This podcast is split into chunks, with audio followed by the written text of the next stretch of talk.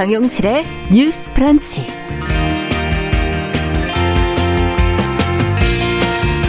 안녕하십니까 정용실입니다. 연말이 되면은 이제 다양한 분야에서 시상식이 열리게 되지요.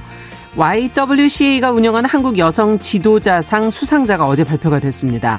정은경 질병관리청장이 대상을 받게 됐고요. 또 여성 노인에 대한 성범죄 문제를 공론화한 영화였죠. 69세 임선혜 감독이 젊은 지도자상에 선정이 됐습니다. 무엇보다 특별상에 네티즌들의 특별한 관심이 쏠렸는데 수상자는 텔레그램 N번방 사건을 최초 고발하고 기록해온 기자 지망생들 추적단 불꽃입니다. 이들의 용기와 노력은 불법 촬영과 성착취 동영상에 대한 비판 여론을 고조시킨 말 그대로 불꽃이었고요. 제도 개선 논의의 불씨였다 하는 평가를 받고 있습니다. 자, 추적단 불꽃은 최근 들어서 엠번방 사건 말고도 낙태죄 폐지, 성범죄 양형 기준 논의 등에 대한 소식도 꾸준히 전하면서 보폭을 넓히고 있는데요. 자, 우리 사회의 여론을 바꾸고 기성 언론의 역할, 또 연대의 의미에 대한 질문을 던져준 젊은이들의 행보, 또 수상 소식에 무엇보다 큰 박수를 보냅니다. 자, 10월 27일 화요일 정용실의 뉴스 브런치 시작하겠습니다.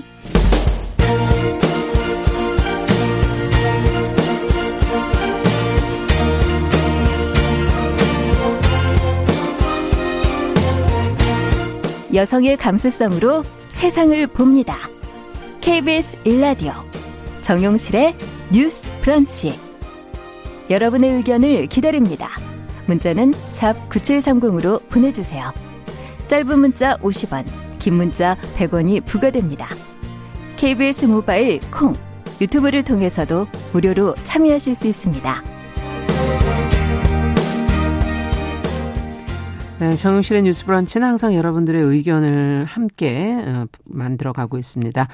자, 오늘도 첫 코너는 뉴스픽으로 시작을 해보죠. 더 공감 여성정치연구소의 송문희 박사님, 안녕하세요. 네, 안녕하세요. 네, 전혜연 사평론가 안녕하십니까. 네, 안녕하세요. 오늘 음. 오프닝에서 음. 젊은 지도자상을 받으신 네. 분이 69세 감독이시다. 예, 임선혜 감독. 참 가슴에 깊이 남습니다. 음. 젊다라는 게 뭘까라는 의미를 참 많이 갖게 되고요. 그렇죠. 기자 출신이 아닌 기자를 희망하는 젊은이들이 기자들도 못 파헤진 문제를 파헤쳤다. 이걸 들으니까 제가 가슴이 갑자기 막 뜨거워집니다.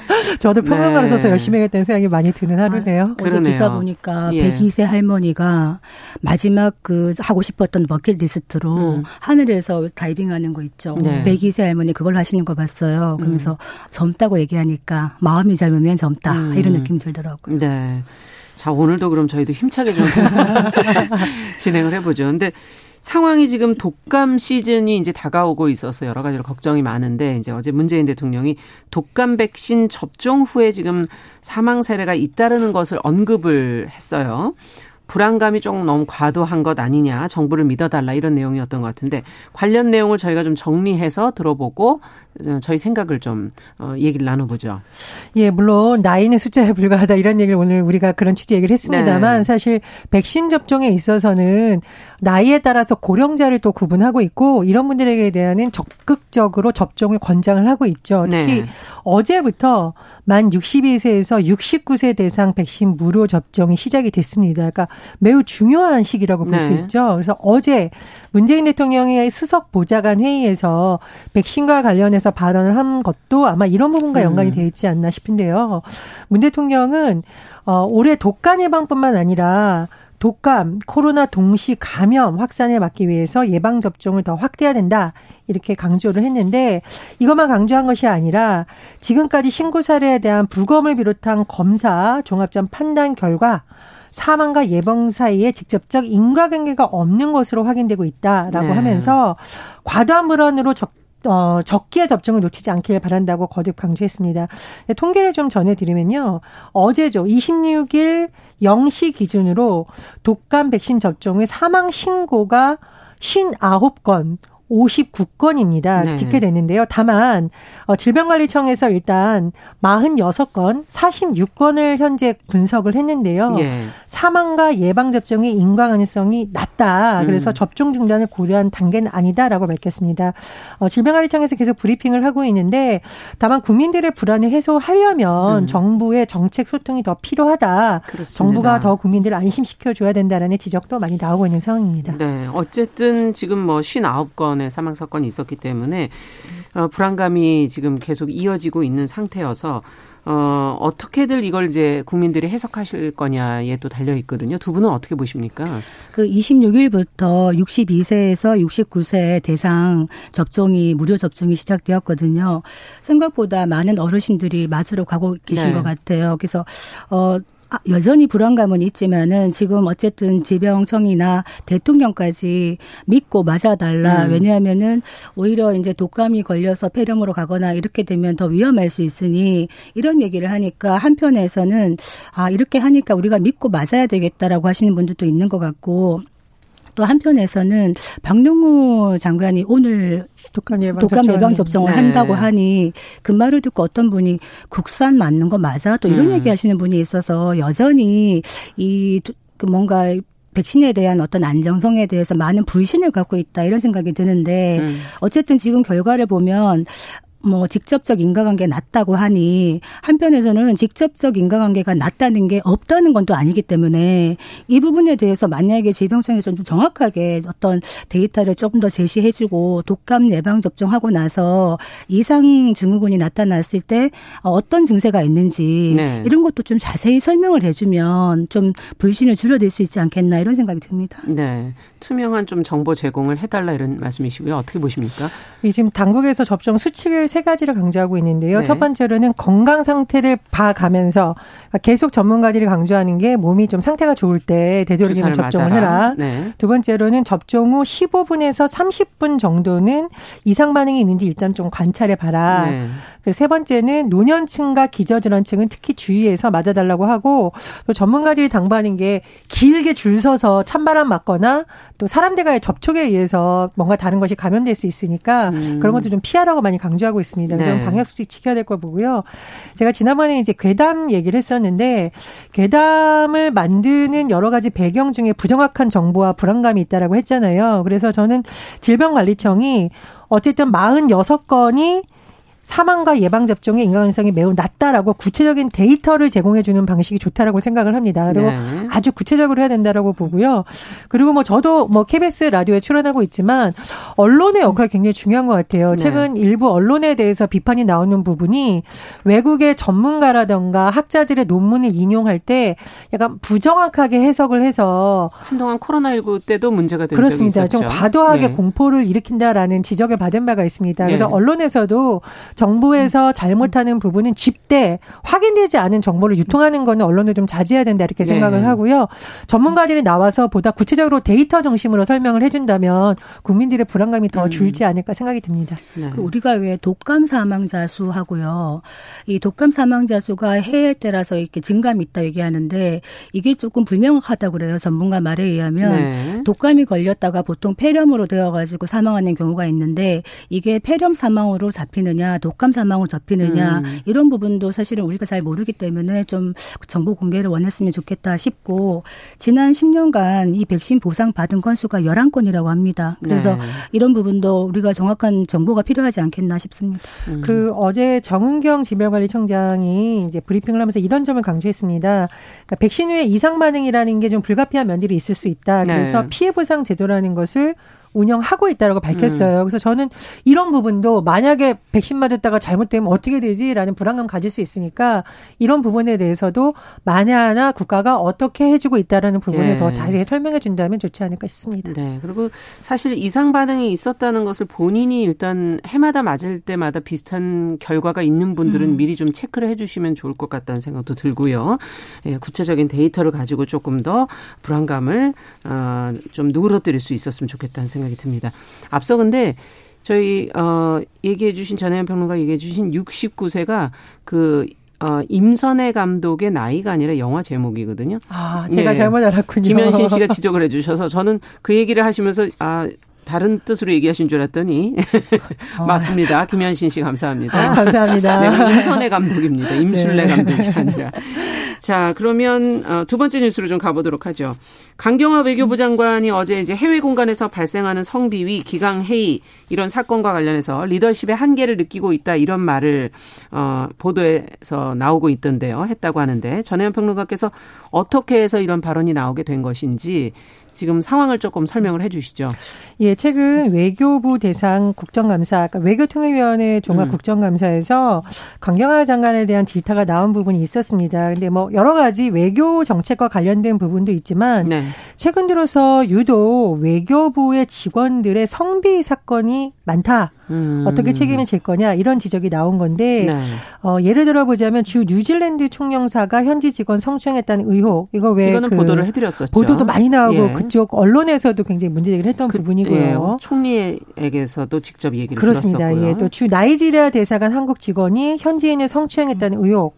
또 주 시애틀 총영사에 공무하는 부영사가 굉장히 좀 심한 막말을 했다라고 해서 아. 비판을 받고 있는 거죠. 그래서 최근 국정감사에서 야당 의원들이 장관이 책임을 질 의향이 있느냐라고 직접적으로 물었고 강 장관이 사실 굉장히 길게 답변을 했어요. 네. 아, 제 리더십이 한계에 도달했다고 국민께서 그렇게 평가하시고 대통령께서 이렇게 평가하신다면 음. 거기에 합당한 결정을 하실 것으로 생각이 든다. 그런데 이 내용을 좀 자세히 볼 필요가 있는 것이 뭐냐면 사실 이런 문화가 개인의 노력으로 바뀔 수 있냐는 부분이죠. 음. 그래서 강 장관도 어떤 발언을 했냐면 아, 여러 사고가 끊임없이 일어나는 데 대해서 장관인 제가 어떤 한계라든가 리더십 한계를 느끼고 있다라고 하면서 외교부의 문화를 지적을 했습니다. 음. 그래서 남성 위주 조직에서 탈바꿈하는 가정이 아닌가 싶다라고 덧붙였는데 네. 여러 가지 평가가 나올 수 있을 것 같습니다. 근데 어쨌든 이제 외교부의 직원들은 해외에 나가면 우리나라의 얼굴 역할을 하는데 그렇죠. 중요하죠. 이런 그렇죠. 이런 음. 문화가 좀 바뀌고 음. 강경화 장관도 좀 더 엄격하게 대응해야 되는 거 아니냐 이런 지적도 나오고 있습니다. 네, 뭐 솔직하게 힘들다라는 것을 털어놓은 것 같은데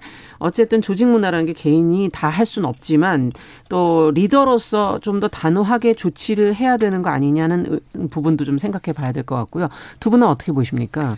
한편에서는 외교부의 수장으로서 리더십의 한계를 느낀다. 뭐 남성 위주의 조직의 폐쇄적인 구조에 지금 전환 중이지만 이런 얘기를 합니다.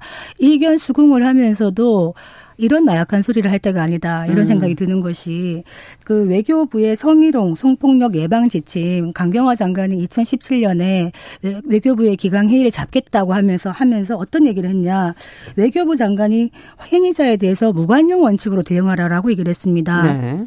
지금 강 장관이 취임한 지 뭐 1년밖에 안 되는 것도 아니고 4년 차입니다. 네. 그렇기 때문에 어떻게 보면은 많은 일을 할 수 있는 부분인데 그동안에 외교부의 기강 회의라든가 성비 사건이 많이 났습니다. 제가 통계를 한번 보니까 최근 5년간에 외교부 공무원의 성비리 사건만이 22건인데 음. 이게 지금 17년에 강 장관이 무관용 원칙을 그 도입한 이후에 발생한 것이 16건입니다. 네. 굉장히 많은 숫자죠. 그러네요. 이거는 공직 기강이 많이 해해져 있다. 왜냐하면 이런 어떤 사건들에 대해서 제19 감사기 내지는 송방망이 처벌, 늑장 대응 이런 얘기를 들을 수밖에 없는 부분이 있었기 때문에 계속되는 네. 게 아닌가 한편에서는 이런 얘기를 하고 있고 두 번째는 이게 과연 남성 위주의 조직이라서 외교부가 이런 문제들을 일으키는가?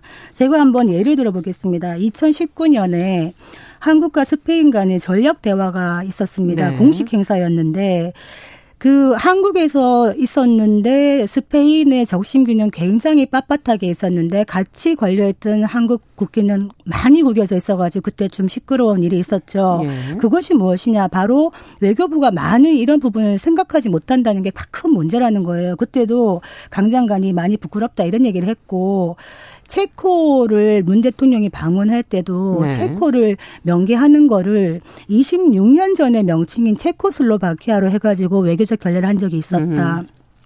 최근에는 어떤 일이 있습니까? 시진핑 국가주석이 항미 원조 이야기를 하면서 한국의 어떤 6.25 전쟁에 대해서 중국적인 시각에서 왜곡을 하고 있는데 외교부가 공식적인 입장 하나 발표하지 못해요. 왜 그렇게 했냐 그랬더니 재반 여건을 고려해서 그렇게 했다. 음. 제가 말씀드리는 거는 외교부나 외교부 장관의 위상이나 존재감이 예전 같지 못하다라는 이야기를 많이 하고 있는 게 왜일까? 음. 외교부가 지금 미국과 중국 간의 신냉전 상태에서 한국 외교 전략이 어떻게 나가야 되는지에 대한 어떤 비전과 정책과 이런 것들을 내야 되는데 지금 외교부 자체의 사기도 많이 다운되어 있고 네. 전반적으로 난국이다 이런 얘기가 들어서 강 장관이 그동안의 어떤 성과를 가지고 얘기한다면 미흡하다 이렇게 평가할 수밖에 없을 것 같습니다. 외교라는 게 지금 한국의 지리적, 역사적, 경제적 상황으로 볼 때 상당히 중요 중요한 부분인 거는 맞는데요. 어떻게 보십니까? 일단은 뭐 외교 정책에 대한 평가와 성비 문제를 연결시키기는 조금 무리가 있다라고 저는 네. 봅니다. 왜냐하면 성범죄 사건의 특성이 통계만으로 말할 수 있는 좀 양면성이 있어요. 음. 그러니까 외교부 직원들의 이런 행위가 좋다라는 것이 제가 결코 아니라 네. 강 장관이 이런 얘기를 했었는데 외교부 내에 이런 사건이 신고되고 공개되고 있는 현상은 긍정적으로 평가한다. 저는 네. 이 말에는 공감을 합니다. 그러니까 예. 그 이후에 대응은 별도로 따져봐야 되는데 우리나라가 과거하고 통계를 비교할 때 좀 주의해야 될 부분이 뭐냐면요.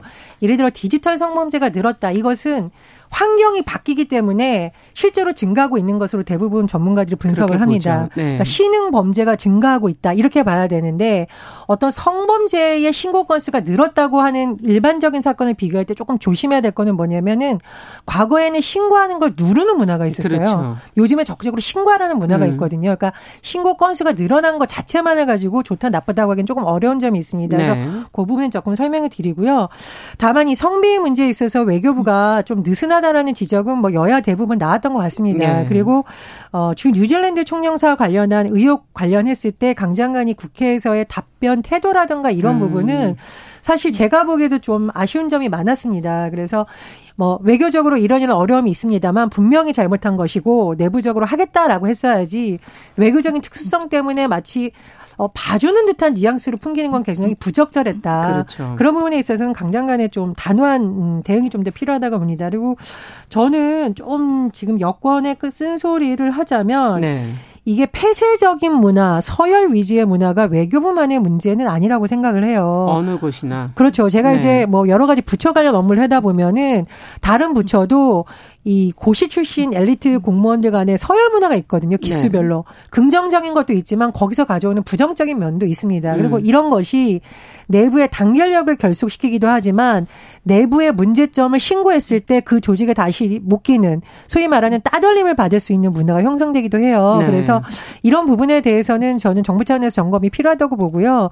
제가 거듭 말하지만 사실 국정의 최고 기관인 청와대에서도 이런 문제 좀 단호하게 대응할 필요가 있는 거죠. 네. 그래서 저는 대통령이 이런 문제에 대해서는 좀 단호한 메시지를 줘야 되고 문제가 돼서 논란이 됐던 인사를 기용하는 것에 대해서는 저는 여전히 비판적입니다. 음. 그래서 국정의 최고 기관인 청와대에서부터 이런 문제에 대해서 좀 단호한 대응을 해야 되고 앞으로의 각 부처에서도 아 이거 언론 보도 나갔다가 우리 시끄럽다고 비판받는 그렇죠. 게 아니라 이번이를 계기로 털고 가자, 네. 고치고 가자 이런 자세를 보여줬으면 합니다. 그 네. 뭐 외교부 내 직원들의 권리 의식이 좋아져서 신고 건수가 더 증가한 거는 바람직한 일이죠. 음. 문제는 신고를 이렇게 열심히 하는데 그 후에 어떻게 대처를 하는가를 조치가. 지켜보고 있는데 네. 실제로 이번에 뭐 주 시애틀 부영사 사건 같은 경우에도 이 직원들이 신고를 했지만은 공식적인 어떤 그 경고밖에 이루어지지 않았어요. 음. 공무원법상의 징계 이런 것이 아니라 이런 네. 거를 보면은 아 우리가 신고해서 효과가 있는가 이런 회의감이 들 수 있기 때문에 주 나이지리아 대사관 문제도 그랬고요. 네. 뉴질랜드 영사 문제도 그렇고 아직까지 하나도 해결된 것이 없다 이런 부분 말씀드리고 외교부 소속 공무원들이 실제로 뭐 무허가 겸직을 한다든지 미신고 강요를 많이 받는다든지 음. 그리고 또 코이카 코이카의 기강 회의 뭐 법인카드를 좀뭐 유용을 한다든지 이런 거 다 외교부 관할이거든요. 네. 총체적으로 외교부가 들여다봐야 되는데 많이 좀 미흡한 느낌이 있다 이런 말씀드리겠습니다. 사실 국정감사에서 이런 부분들이 많이 지적이 됐더라면 어땠을까라는 좀 그러네요. 생각이 듭니다. 그래서 국회는 행정부를 견제를 해야 되는데 사실은 데이터로 견제를 해야 되는 것이죠. 정치적 질문을 하면은 장관들이 그 정책 질문에 답변할 수가 없습니다. 그렇죠. 장관이든 차관이든 네. 그래서 앞으로도 국회에서 부처에서 실제로 이런 것을 잘하고 있는지를 좀 점검을 해준 다면 국민들은 접근할 수 없는 많은 정보가 공개되고 네. 오히려 잘하는 쪽으로 좋은 채찍이 되지 않을까 그런 생각이 듭니다. 네. 언론이 해서 뭐 결과가 나오기가 상당히 어렵기 때문에 이 부분은 국회의 역할이라는 생각이 다시 한 번 더 들고요. 자, 마지막으로 재난 문자가 요즘에 이제 많이 오고 있지 않습니까? 어, 근데 공해로 좀 느껴진다 하는 분들이 많으세요. 내년부터는 그래서 긴급하지 않은 사항에 대해서는 심야에 발송하는 것은 자제하는 것 쪽으로 지금 지침이 마련이 된다 그러는데 어떤 내용인지 저희가 구체적으로 한번 살펴보죠. 아, 재난 문자 진짜 많이 오죠. 네. 보통 네. 하루에 10개가 오는 경우도 있는데 이게 휴대 전화 통화하고 있거나 운전 중에 내비게이션 키고 있는데 그렇죠. 재난 문자 오면 순간 먹통되기 때문에 음. 굉장히 위험할 수 있어요. 중간에 이게 화면이 차버리면 그 운전 중에 검색을 해야 할 수밖에 없는데 재난 문자가 왜 이렇게 많이 오느냐 새벽에도 빽빽 오고 어떨 때는 어떤 문자가 오냐 힘찬 월요일입니다. 어 방역을 잊지 말아 주세요. 이런 문자가 와요. 그래서 네. 뭐 의도는 알겠습니다만 이게 과연 재난 문자냐 문자가 재난이냐 이런 얘기를 많이 하는데 열심히 일하는 것 이거는 좋은데 예. 재난 문자 한번 들여다봐야 되겠다 이런 논의가 많았습니다. 예. 그랬더니 행정안전부에서 재난 문자 방송 국민 불편 사항 개선 방안을 냈는데 네네. 예, 심야 시간 밤 11시에서 오전 7시까지는 긴급한 사항이 아니면 재난 문자 발송을 금지토록 그렇죠. 했습니다. 그리고 예. 이제 확진자가 미발생했습니다라는 문자는 진짜 필요가 좀 덜하죠. 그렇죠. 그런데 그게 많이 오죠. 예. 그거를 금지하겠다. 그리고 확진자 수가 또 많은 경우는 어떻습니까? 음. 그거를 다 받을 수가 없죠. 네. 그렇기 때문에 확진자 수가 많은 경우에는 홈페이지와 SNS에만 동선을 공개한다. 두 예. 번째. 예. 세 번째는 확진자 수가 적을 경우에도 관할 시군구에 확진자 동선이 있는 경우에만 한다. 음. 이게 뭐냐면 저희가 서울에 있는데 충청도 확진자, 경기도 확진자까지 날라와요. 네. 재난 문자가 이게 뭐지? 음. 많이 불편해하십니다. 네. 네. 지금 일단 개선 방안을 마련하고 있는 중인 거죠. 네, 그렇습니다. 예. 자, 그럼 무엇을 또 더 개선을 해야 될지 우리도 좀 생각해 보도록 하죠. 각자 느끼신 것도 있을 것 같고 어떤 조치가 필요하다고 생각하십니까? 네, 이제 이게 삑삑하고 그리고 내비게이션 꺼지고 이러니까 이거 차단하는 분들이 있다라고 해요. 근데 이제 정부에서는 음. 개선해야 되는 문제이긴 합니다만 이게 차단했을 경우 지진 뭐 태풍 이런 정작 중요할 정작 중요한 정보가 차단될 수 있기 때문에 예. 이걸 이용하는 소비자들도 좀 주의가 필요하고 전 정부에서도 좀 주의해야 될 필요가 있다고 생각을 하는데 박사님 말씀하신 것처럼 음. 손 씻기 마스크 착용 꼭 해주세요. 이거를 지금 상황에서 긴급 재난 문자로 보내는 건 좀 기본인 거죠. 민폐다 이런 얘기가 나오고 있습니다. 아니, 그래서 무엇보다 앞서 얘기하신 것처럼 어, 늑대 효과 같은 게 나타나지 않을까 하는 그런 거, 우려가 좀 되네요. 그러니까 사람들이 어느 순간 재난 문자 예. 차단해 버리는 이유가 이게 소음의 수준으로 넘어가고 정말 필요 필요한 정보가 아니다라고 판단하게 되기때문이거든요. 그래서 음. 정부에서 대책을 마련하는 건 좋다. 그리고 앞으로 어떻게 하겠다를 좀 국민들한테 설명해 줘서 네. 끄지 않도록 특히 운전자분들이 끄는 건 굉장히 위험하다고 하거든요. 모르는 네. 지역 갈 때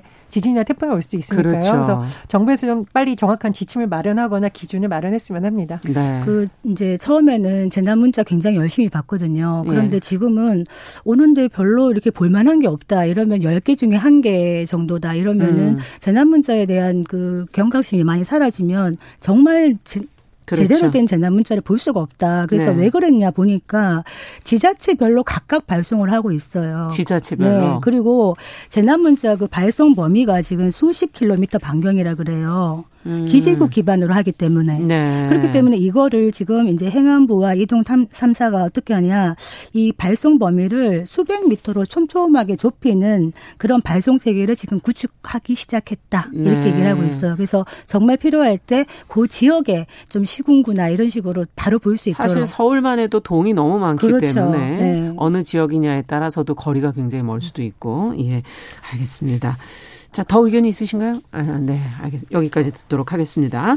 뉴스픽 전혜연 평론가, 더공감 여성정치연구소 성문희 박사 두 분 수고하셨습니다. 감사합니다. 감사합니다.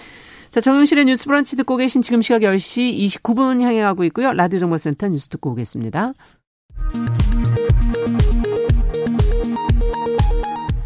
국내 코로나19 신규 확진자 수가 88명으로 다시 두 자릿수로 감소했습니다. 어제보다 신규 확진자 수는 다소 줄었지만 수도권을 중심으로 한 집단 감염은 계속되고 있습니다. 박능호 보건복지부 장관은 예방접종을 둘러싼 국민적 우려와 관련해 전문가의 판단을 믿고 예방접종에 참여해 주시기 바라며 저도 오늘 예방접종을 할 예정이라고 밝혔습니다. 코로나19 충격으로 상반기 역성장을 기록했던 한국 경제가 3분기에 1.9% 성장률을 기록했습니다. 수출이 자동차와 반도체를 중심으로 증가했고 민간 소비는 감소했습니다. 홍남기 경제부총리가 3분기 GDP가 플러스 성장을 기록한 데 대해 수출을 중심으로 성장세가 반등했다는 점을 긍정적으로 평가하고 강력한 내수 진작과 수출 지원 등을 통해 경기가 개선되도록 총력을 기울이겠다고 말했습니다. 더불어민주당이 오는 30일 본회의를 열어 공직선거법 위반 등 혐의를 받고 있는 정종순 의원에 대한 체포동의안을 처리할 방침을 세운 것으로 확인됐습니다. 고 이건희 삼성그룹 회장이 쓰러진 이후 지난 6년간 이 회장 일가가 받은 배당금이 3조 원에 육박해 3배 이상 증가한 것으로 나타났습니다. 오늘부터 조정 대상 지역 등 부동산 규제 지역에서 집을 사면 주택 가격에 상관없이 자금 조달 계획서를 내야 합니다. 유럽연합 회원국들이 세계 무역기구 WTO 사무총장 선거 결선에서 나이지리아의 은고지 오콘조의 웨알라 후보를 지지하기로 합의했다고 AFP 통신이 보도했습니다. 미국 대선을 앞두고 역대 최고 사전투표율을 기록한 가운데 주요 경합주의 사전투표에서 조 바이든 민주당 후보가 크게 앞선다는 여론조사 결과가 속속 나오고 있습니다. 지금까지 정보센터 뉴스 정원나였습니다.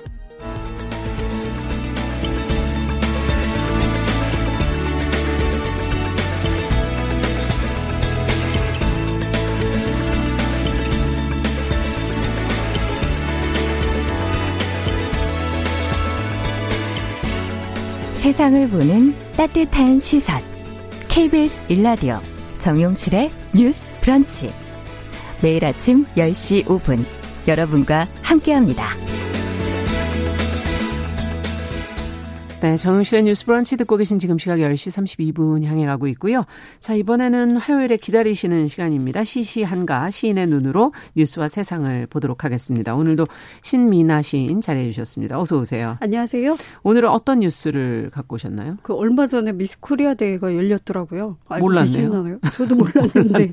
근데 미스 코리아 출신하면 누가 딱 떠오르시나요? 옛날 고현정 씨. 예, 맞습니다. 그리고 뭐 이하늬 씨, 아, 맞아요, 맞아요. 염정아 씨 다 이 대회 출신 이 인데요 근데 요새 좀 시대가 달라져서 네. 여성주의적 관점에서 사실 비판도 많이 받았고 음. 그래서 올해 미스 코리아 대회는 좀 예전과는 달라졌다고 하네요. 그래요? 그러니까 예전에 딱 신체 사이즈 33, 항상 24, 수영복 입고 나오시고 네, 파란 수영복. 네.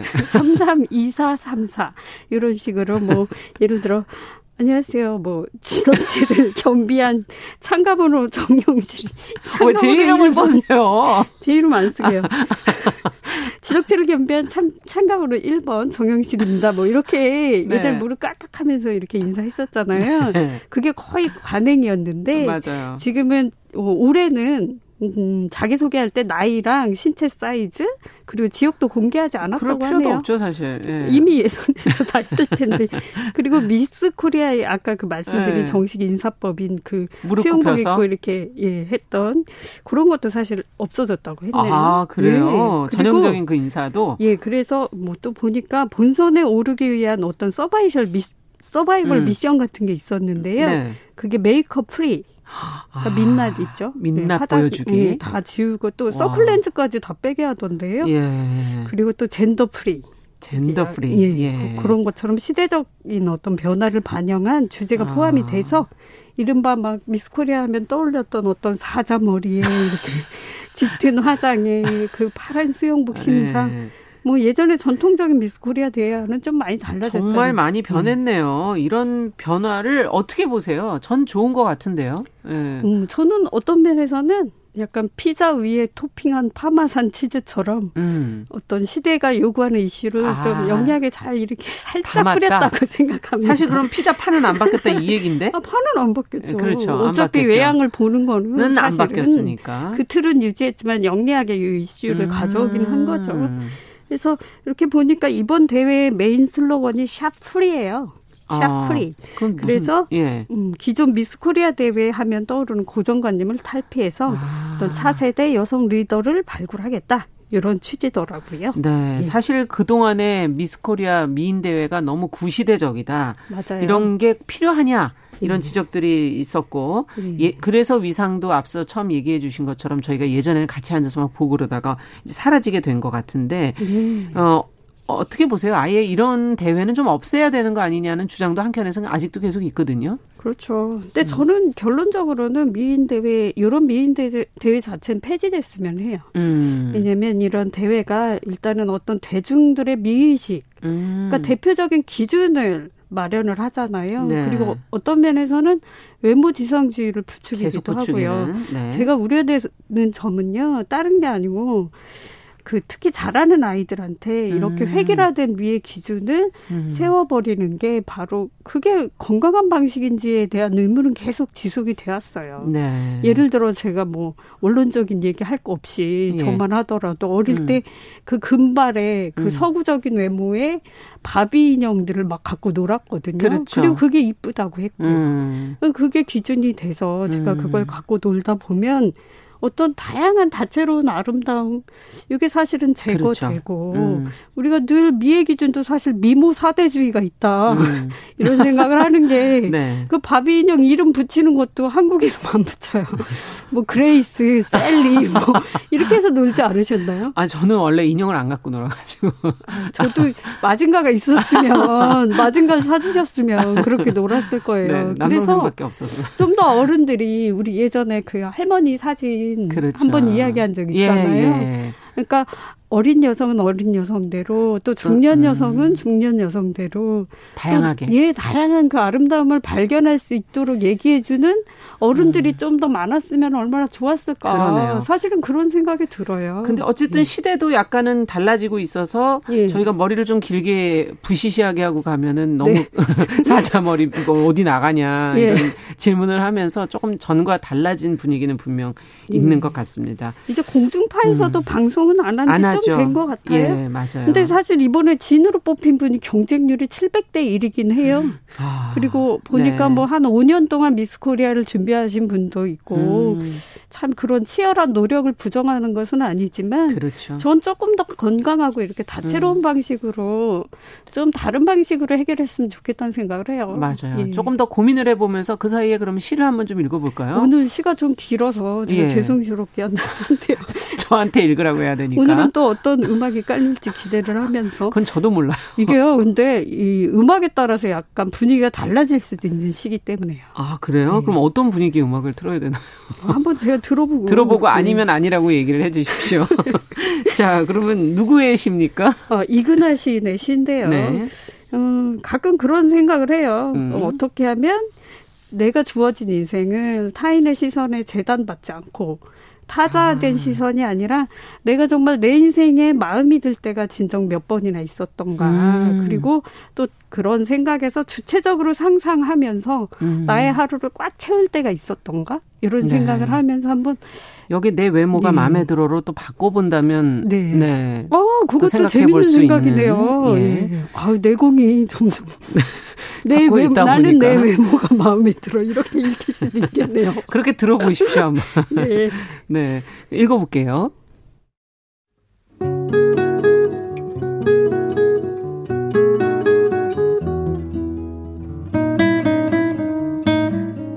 나는 내 인생이 마음에 들어.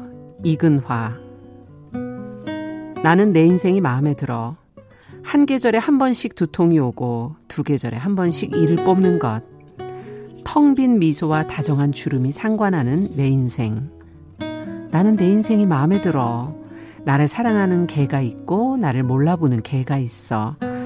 하얗게 비듬을 떨어뜨리며 먼저 죽어가는 개를 위해 뜨거운 수풀을 끓이기. 안녕 겨울. 푸른 별들이 꼬리를 흔들며 내게로 달려오고 그 별이 머리 위에 빛날 때 가방을 잃어버렸지. 가방아, 내 가방아, 낡은 침대 옆에 책상 밑에 쭈글쭈글한 신생아처럼 다시 태어날 가방들. 어깨가 기울어지도록 나는 내 인생이 마음에 들어. 아직 건너보지 못한 교각들. 아직 던져보지 못한 돌멩이들, 아직도 취해보지 못한 무수히 많은 자세로 새롭게 웃고 싶어. 그러나 내 인생의 일부는 끝났다. 나는 2부의 시작이 마음에 들어. 많은 가게들을 드나들어야지. 새로 태어난 손금들을 따라가야지. 좀 더 근엄하게 내 인생의 2부를 알리고 싶어. 내가 마음에 들고 나를 마음에 들어 하는 인생. 계절은 겨울부터 시작이 되고 내 마음에 드는 인, 인생을 1월부터 다시 계획해야지. 바구니와 빵은 아직 많이 남아있고 접시 위에 물은 마를 줄을 모르네. 물고기들과 꼬리를 맞대고 노란 별들의 세계로 가서 물고기 나무를 심어야겠다.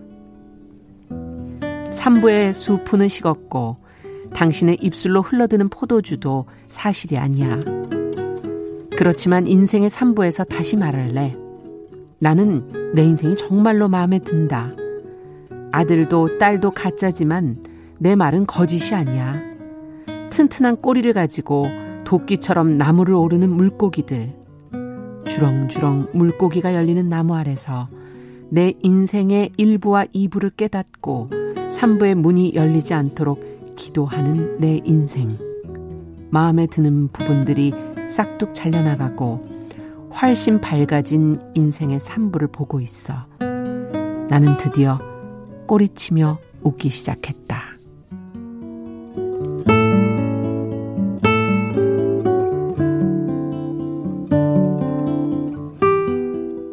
말이에요? 남성도 뭔 말이에요? 저는 쏙 음악도 아리송 시도 아리송 시가 네. 그러니까 저는 약간 살바도르 달리의 그림을 보듯이 그러니까 시를 상상하면서 쭉 따라가 보면 어떨까? 아니 그러니까는 뭔지를 살바도르 달리 그림 뭔지 잘 모르잖아요. 그러니까 음, 예를 들어 뭐 이렇게 시계가 음. 이렇게 흐물흐물 흘러내린다거나 약간 초현실적인 이미지를 그렇죠. 많이 그렸잖아요. 예. 굉장히 그런 신비로운 이미지기도 하고요. 음. 근데 아나운서님께서 좀 이렇게 명랑한 어조로 음. 또 이렇게 상냥한 음악과 함께 있으니까 선곡이 괜찮았나요? 저희 어, 밖에서 좋았어요. 지금 박대식 PD 열심히 보고 있는데 제가 연출이 아닌데 그것까지 품평을 아무튼 나는 네. 내 인생이 마음에 들어 이렇게 해주시니까 음. 정말 어떤 주문을 외우는 것처럼 네. 내 인생이 마음에 들고 저는 좀 약간은 밝아지는? 약간은 그 안에 네. 어, 반전이 좀 숨어 있는 약간은 쓸쓸함 쓸쓸함이 좀 숨어 있는 느낌은 읽으면서 들었어요. 아, 그래서 제가 처음에 음악을 어떤 걸 해주실까 궁금했어요. 예. 이게 또 약간 쓸쓸한 느낌의 음악이 깔리면 예. 이 시도 약간은 자조적일 수 있고 쓸쓸한 느낌의 시로 맞아요. 읽힐 수도 있고 또 아나운서님의 어조로 읽으니까 이 시는 뭔가 좀 더 상냥하고도 예. 밝은 느낌. 저도 근데 약간 그 밝음 속에 조금은 쓸쓸한 느낌을 담았죠. 쓸쓸한 명랑이랄까? 예, 예, 그렇죠. 그런 것들이 좀 있는 것 같아요. 예, 뭔가 막, 어, 강아지도 죽고, 가방도 이렇게 네. 쭈그러져 있고 그러니까 사실은 그런데도 불구하고 네. 내 인생은 마음에 들어 하는 것이 예, 예, 뭔가 반대되는 느낌도 음. 있고 사실은 마음에 안 드는 걸 마음에 든다고 표현한 것 같기도 음, 하고 막 그런 맞아요. 느낌이 들었거든요. 여러 가지 느낌들이 예. 이렇게 겹겹이 오지요. 음. 그러니까 저는 요 시가 어떤 자신의 인생의 자신이 주인이 돼서 어떤 음. 주체적인 상상력을 자유롭게 아. 물고기처럼 유영하는 시로 이렇게 생각을 했거든요. 예. 아마 시시한가에서 읽은 최대 긴 시가 아니었을까. 맞아요. 예, 그런 생각도 드는데 네. 요 시에서 어떤 꼬리나 어떤 주렁주렁 물고기가 음. 열리는 나무라던가 이런 거는 정말 자기 자신을 사랑하지 않으면 할 수 없는 상상력이기도 해서요. 음. 그러니까 우리 늘 이렇게 타자된 시선으로 재단 받고 예. 이런 시선에서 벗어나서 정말 이런 식의 상상을 가지고 하루를 음. 꽉 채울 수 있는. 그러면 참 음. 좋겠네요. 내 네. 주변에 있는 것들을 조금 다르게 보면서 내 인생을 정말 네. 예 사랑할 수 있고 마음에 들어 할 수 있는 그런 상황이 됐으면 네. 좋겠다는. 인생의 무대 1막, 2막, 3막 주인공은 이렇게 많았어요. 계속 이렇게 많았나요? 저는 네. 지금 2부인가요, 3부인가요? 어, 3부까지 3부까지. 읽으셨어요. 네. 너무 길어서. 음. 네. 이 이걸 보면서 우리가 지금 앞서 제가 내 외모는 마음에 들어 이거로 바꾸면 어떻겠냐. 아 너무 좋은. 예. 음. 저희 자신에 대해서도 좀 그런 생각을 해야 되겠죠. 그 저는 참 음. 그런 음. 신화가 하나 떠올랐는데요. 네. 그건 바로 프로크로스테스라는 거인이 또 떠오르기도 했어요. 음. 근데 그 거인이 음. 자, 좀 이제 강도 같은 거인이었는데 네. 자기 집에 철로 만든 침대가 있었거든요. 근데 길을 가는 나그네에 나그네를 이렇게 데리고 와서 그 침대보다 키가 크면 발목을 자르고. 아. 그리고 들어봤는데 예, 침대보다 예. 예. 좀 짧으면 이렇게 느려서 예. 죽이고. 어. 그러니까 좀 무시무시한 이야기긴 한데 어떻게 보면 그런 것들이 우리 내면의 내면의 침대와 같은 것들 아닐까. 아. 세상이 정한 기준 자체가 나를 너무 예, 맞추려고 하는. 그렇죠. 그런 침대를 다 가지고 있고 아. 저 역시도 이런 외모에 대한 것들은 내면화된 게 많아요. 맞아요. 그러니까 조금 더 그런 방식의 좀 미인대가 기여하는 음. 면이 있죠. 그렇군요. 예. 좀 풀어줘야 되겠는데요. 예, 네. 그렇습니다. 침대 크기가 어떻든 내 몸이 어떻든 예. 알겠습니다. 시시한가 오늘은 어, 새로 위상이 좀 달라진 미스코리아 대회에 대한 이야기 신민아 시인과 함께 살펴봤습니다. 감사합니다. 감사합니다.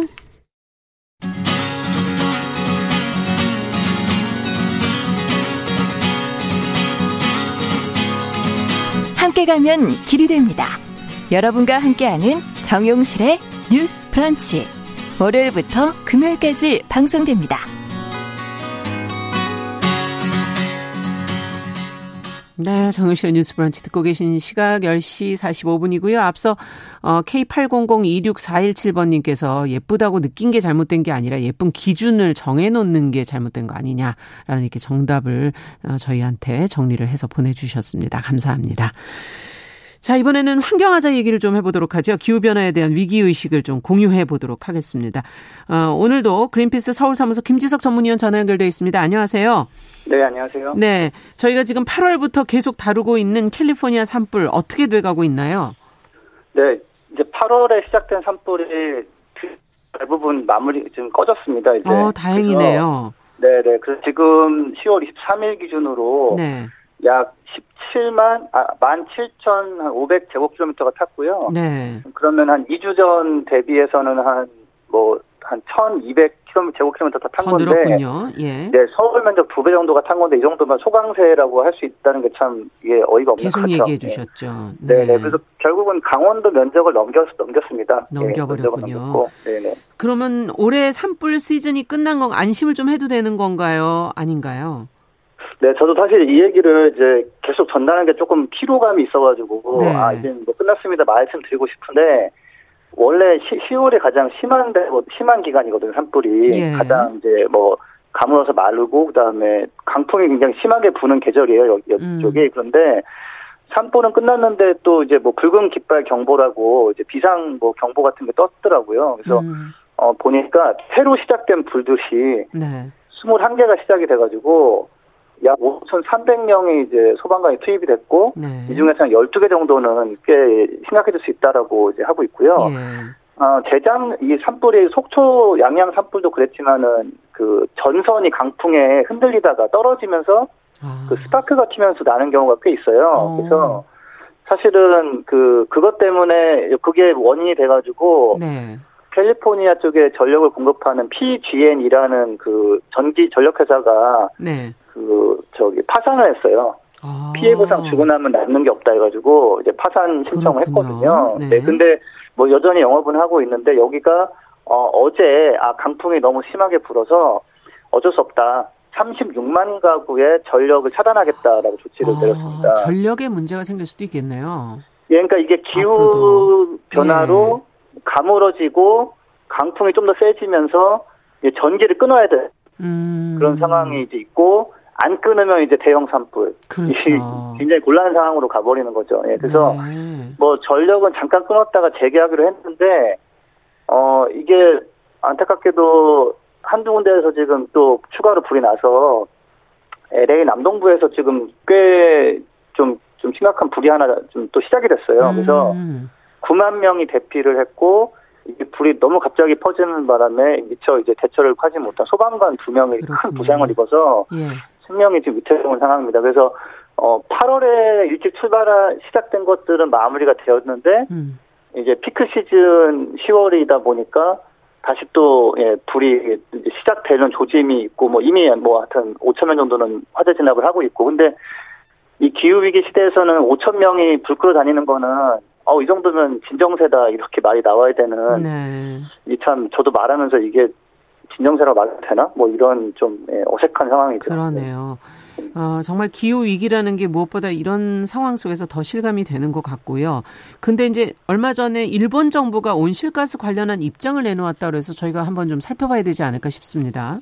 네, 이게 그 지난달에 제가 중국에서 발표한 이후로 또 국제사회에 큰 좀, 아, 이게 드디어 적극적으로 가는구나라는 그 신호를 준 건데, 예. 그 일본 스가 총리가 취임 후 첫 번째 국회 정책 연설에서, 어, 일본이 2050년까지, 어, 넷제로, 그러니까, 어, 순 배출량 제로를 달성하겠다. 예. 선언했습니다. 그래서 그, 그 발언이 이제 외신에 좀 소개가 됐는데, 네. 어, 중요한 말 몇 마디를 제가 요약을 해보면 변화에 대응하는 것은 더 이상 경제 성장에 제약이 되는 것이 아니다. 음. 예, 그전에는 기후변화 대응하다 보면, 아, 환경 문제인데, 그 대처하다 보면은 뭐 돈을 못 벌고 산업이 제약을 받고 이런 식의. 그런 변명을 많이 했었죠. 굉장히 강했습니다. 예. 그리고 한 20년 전에는 그 말이 사실 뭐 좀 맞는 말도 있었어요. 왜냐면은 음.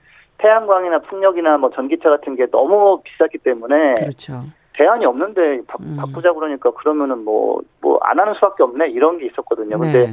이제 그, 그렇지가 않은 상황에서 이제 그 총리가 나와서 이제 그거를 이제 선을 그은 거죠. 이제 네. 새로운 시각으로 봐야 된다. 음. 네, 그리고 또 더 나아가서는 우리는 기후변화 문제를 강력하게 대응하는 것이 산업 구조와 경제를 변화시키고 더 큰 성장으로 이어진다고 생각을 이제 바꿔야 된다. 음, 라는 얘기 했습니다. 굉장히 중요한 얘기를 했는데, 뭐 배경이 있을까요? 스가 총리가 이렇게 발표한 데는? 아베 네, 총리 시절보다는 훨씬 강력해진 것 같거든요.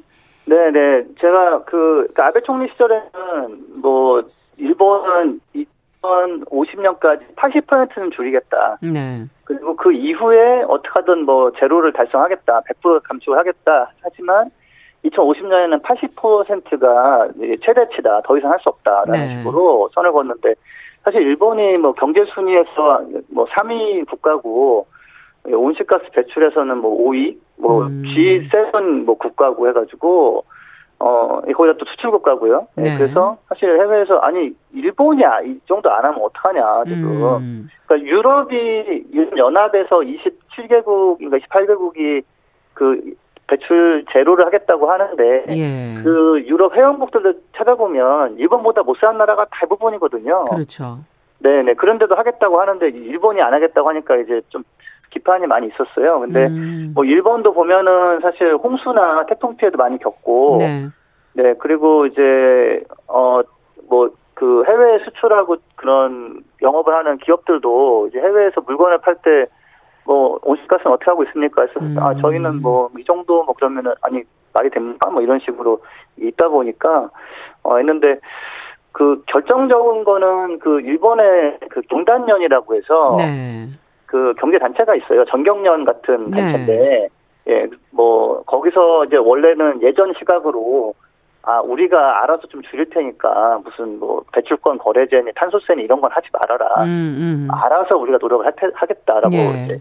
해가지고 일본 정부에서도 그 일본의 그 정치 풍토나 이런 게 그러니까 이렇게 뭐 대기업한테 강하게 규제하고 이런 풍토는 아니거든요. 네. 뭐 어느 나라가 좀 다 그런 게 있지만 그래서 그래서 정치권하고 이제 재개하고 오케이 그러면은 뭐, 아, 뭐 알아서 좀 해봐 뭐 이렇게 해서 시간을 보냈는데 어 어, 한, 최근에 경단련의 회장이 그냥 2050년에, 어, 넷째로, 예, 가자.